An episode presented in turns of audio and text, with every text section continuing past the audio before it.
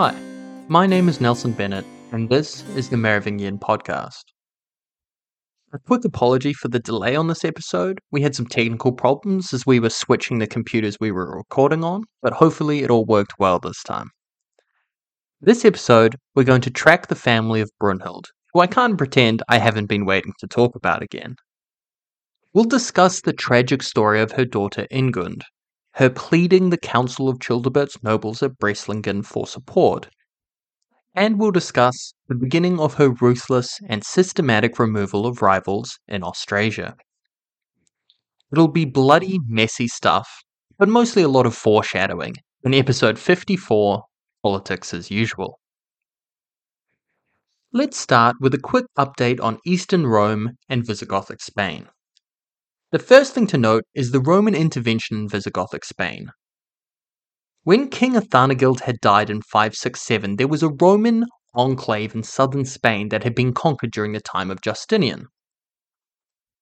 After the king's death, the Visigothic elite had made a man named Liuva king, who had quickly named his brother Leovigild as his co ruler. Leovigild was a capable and active king marching on almost yearly campaigns against the enemies that lay at the fringes of Visigothic rule. These were not only the Byzantines in the south, but also the Suebi in the northwest and the Basques in the north. Although Leovigild, who became the sole king only two years into their joint reign after his brother died, fought aggressively to remove the Roman forces from Spain he also exemplifies a somewhat mixed attitude towards the Romans that the Visigoths held. While capturing Roman strongholds in the south, he also copied Roman imperial styles of dress, coinage, and rule. Now, I could actually talk about Leovigild for hours because he is a deeply fascinating figure. There are really three things we need to know for our episode today. 1. Upon his ascension to the throne, he had married Athanagild's widow, Swintha, to strengthen his claim to the throne. Goiswintha was the mother of Brunhild. 2. Despite Leovigild's best efforts, the Romans still held immense influence and significant military power in Spain. And 3. Despite his successes and strength, Leovigild was still subject to the continuing curse of Visigothic rule the uneasy succession. The Visigothic state at this point was a military aristocracy. It had several key differences to the Frankish realms, the most important being the legitimacy of its kings. Where the Merovingian family carved out an unquestionable association between kingship and the Merovingian name, the Visigothic kings had failed to do the same. This had made their state far less stable, leading to a series of civil wars and the power of the aristocracy rising sharply. In fact, in the Visigothic realm, kings were often chosen by the aristocracy, like Leovigild's brother Liuva had been.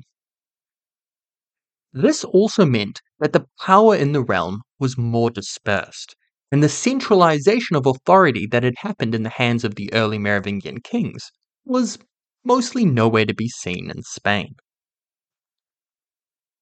Where the nobility was engaged in a long, drawn out struggle in the Frankish kingdoms to seize more power, in Spain they had never not had that power. The other key difference to note is the religious division. The Visigothic royals still doggedly held on to their Arian Christian beliefs, causing serious division between them and their Ibero-Roman subjects. The continuing Roman and Nicene Christian influence in their state meant another major source of instability and division that was practically impossible to solve. King after king had tried to either bring peace between the two religious factions or simply to crush the Nicene dissent. None had succeeded. The reason I bring up these two differences is Hermenegild. Hermenegild was one of the two sons of King Leovigild, and after his brother's death in 573, the king decided to associate both of his sons with the throne, fairly common practice in the period. This was an obvious attempt to stabilize the succession and cut away some of the influence of the powerful aristocracy. Both Hermenegild and his brother Recared were crowned and given significant parts of the kingdom to govern under the authority of their father. Hermenegild, the eldest, was made Duke of Toledo, traditional centre of Visigothic power in Spain. It seems Hermenegild was a fairly competent and uncontroversial heir, at least until trouble began in 578 when his father negotiated for him to marry Ingund, daughter of Brunhild.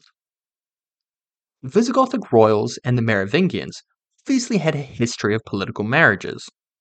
Marrying the daughter of Brunhild was also yet another link back to the previous dynasty of Athanagild, so it was a good match. There were only two problems. First, Ingund was only 12 years old. Definitely a problem for us, though, unfortunately, less of a problem at the time. The other problem was that, even at 12 years old, Ingund was a staunch Nicene Christian. She arrived in Toledo to a warm welcome in 579. Apparently, she was initially welcomed by her grandmother, Queen Goiswintha, who seems to have been happy to see her. She and her Hermenegild married that year, and things were off to a good start. But conflict soon arose between the girl and her grandmother. Queen Goiswintha was determined that Ingund give up the Nicene Creed that her mother had converted to and be rebaptized as an Arian. The princess absolutely refused to do this. In an incredibly impressive display of determination, this 12 year old girl, who had been sent far from home to a strange new land and was surrounded by critics, refused her powerful grandmother's orders. She would not give up her faith. Now, a quick trigger warning because what follows is deeply upsetting. Gregory records that Queen Goiswintha flew into a rage at her granddaughter's stubbornness. Quote, she seized the girl by the hair and threw her to the ground. Then she kicked her until she was covered with blood, had her stripped naked, and ordered her to be thrown into the baptismal pool.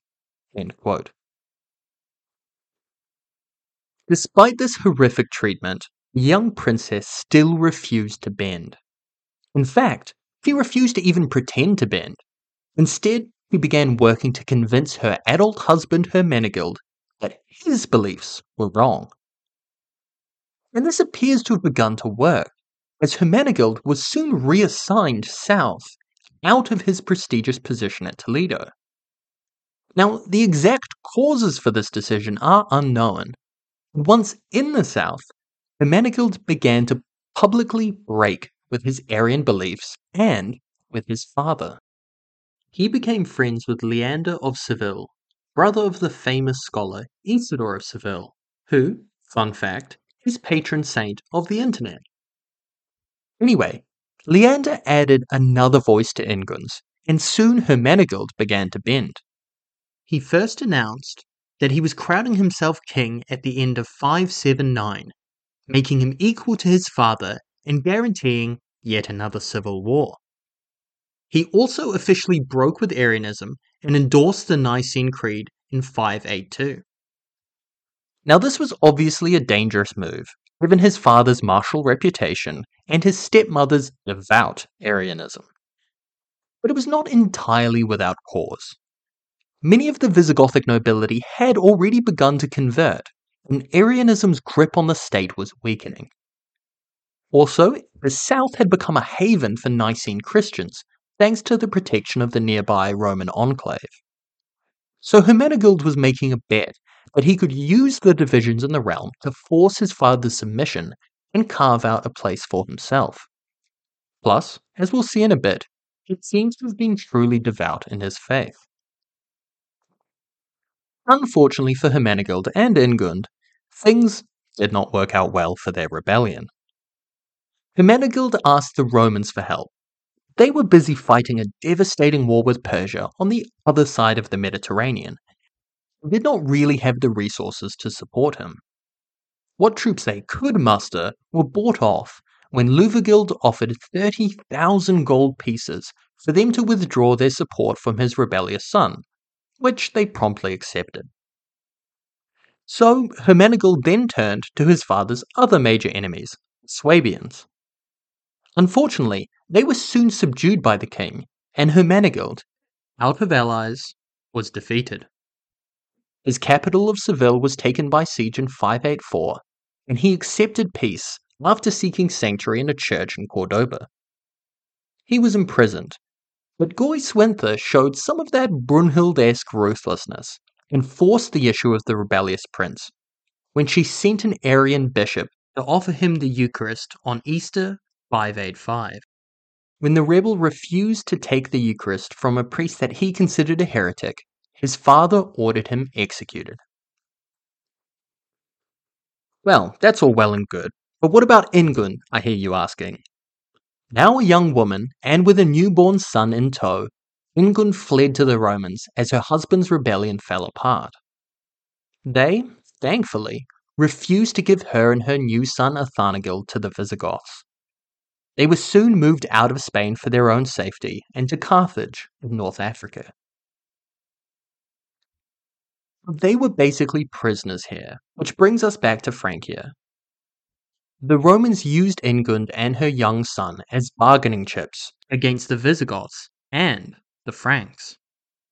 Brunhild was determined to have her daughter and grandson returned to her care, and placed an enormous amount of pressure on Childebert to make this happen. This was probably a large part of why Childebert agreed to attack the Lombards in Italy, though the campaign went nowhere. The issue of Ingund was also a big part of the council at Breslingen, where Brunhild stood in front of her son and the collected nobles of the realm and begged for their support for her efforts to free Ingund from the Romans. Unfortunately, they were not forthcoming, and she would ultimately fail, with Ingund dying in Carthage, never to return home. Here is the important thing to note. Even as Childebert had reached his maturity, he and Brunhild still did not fully control the Austrasian court. While Childebert was distracted playing diplomatic games with Guntram, he could not break the power of the noble faction that had dominated his court since his crowning. And these games were for high stakes. Childebert needed to be seen as strong to maintain his own power within his realm internally, and he needed to keep up pressure on Guntram to convince the senior king to maintain their alliance and not switch his allegiance back yet again to the Neustrians. We saw this with Bishop Theodore last week, and Gregory gives us plenty of other examples of these diplomatic games. So let's talk about just one Childeric the Saxon. Childeric's story is a pretty typical one and shows how Childebert kept his freedom and authority from Guntram by using small but significant acts of defiance and by supporting allies in Guntram's lands. This time the ally is, guess who? Gregory.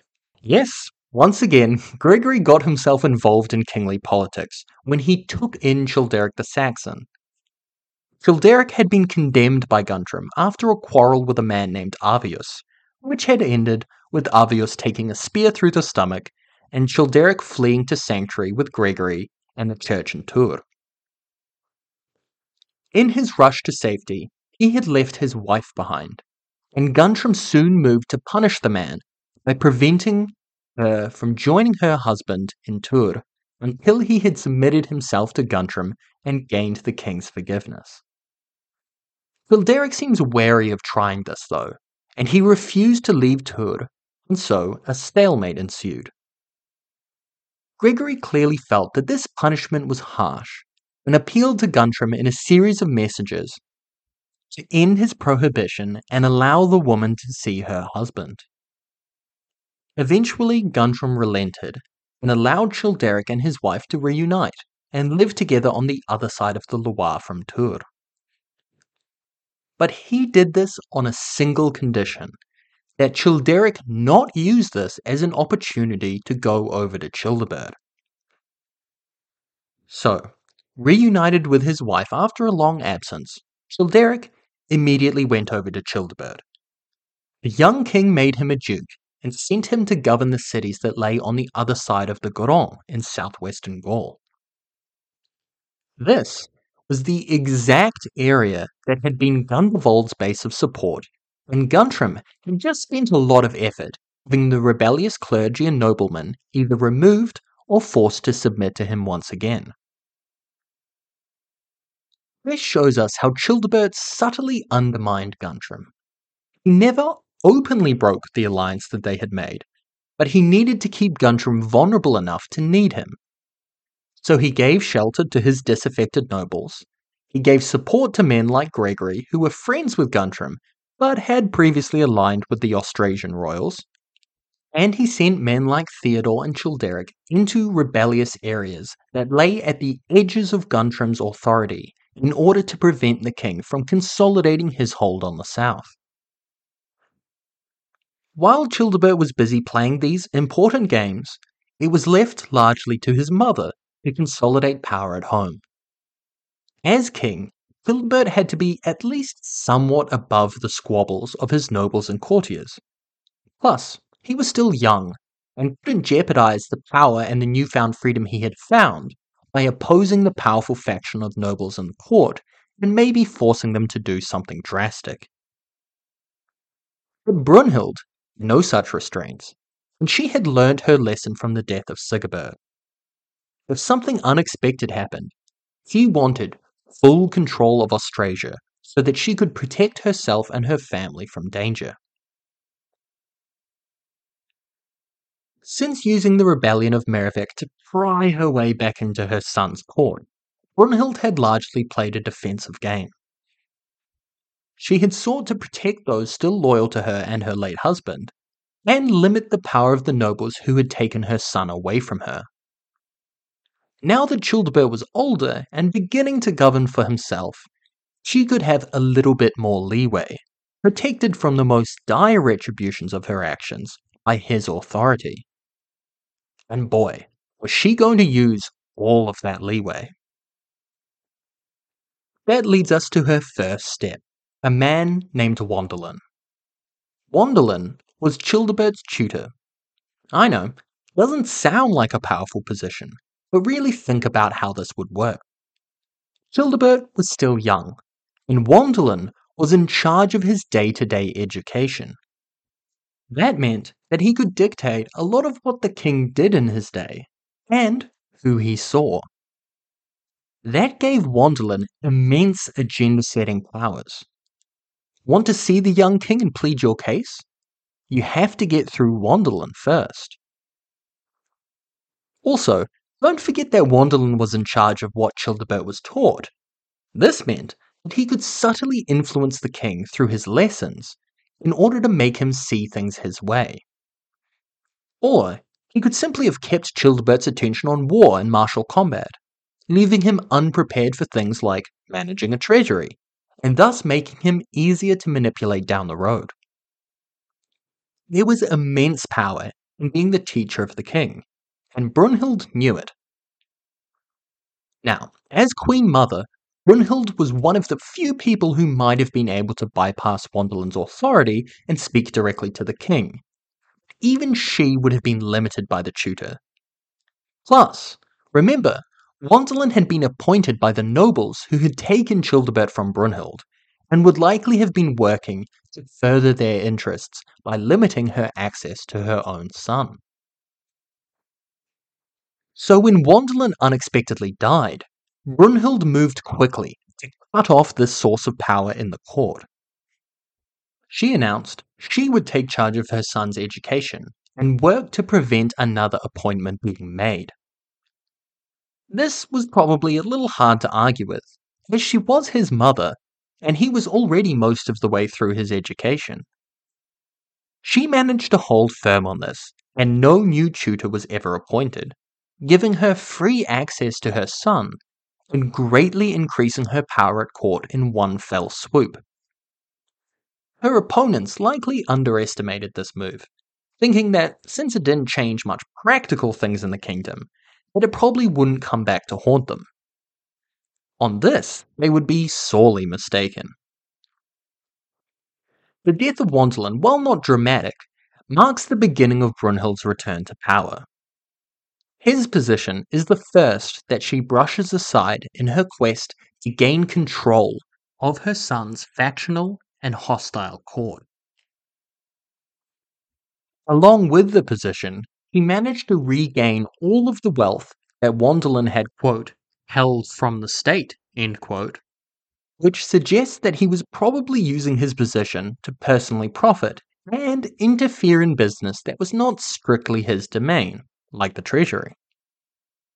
Brunhild put all of this wealth back into the treasury, showing her determination to build her power along with her son rather than independent of him.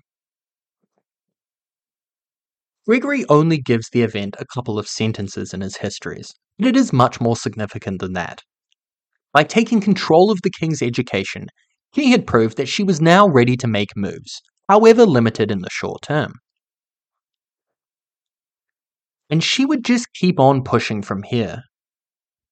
Her position bolstered, her actions would only become more aggressive from here, as one by one he would remove her rivals and consolidate power until he was unchallenged. Now, that's it for this week. I hope you enjoyed the quick tangent into Visigothic politics. It won't just be relevant for this episode. Next episode, we'll discuss Guntram's failed invasion of Visigothic Septimania and Gregory's analysis of the failures of the Frankish armies of his period. We'll also check in with Brunhild's counterpart Fredegund as she tries to assassinate a king. See you then.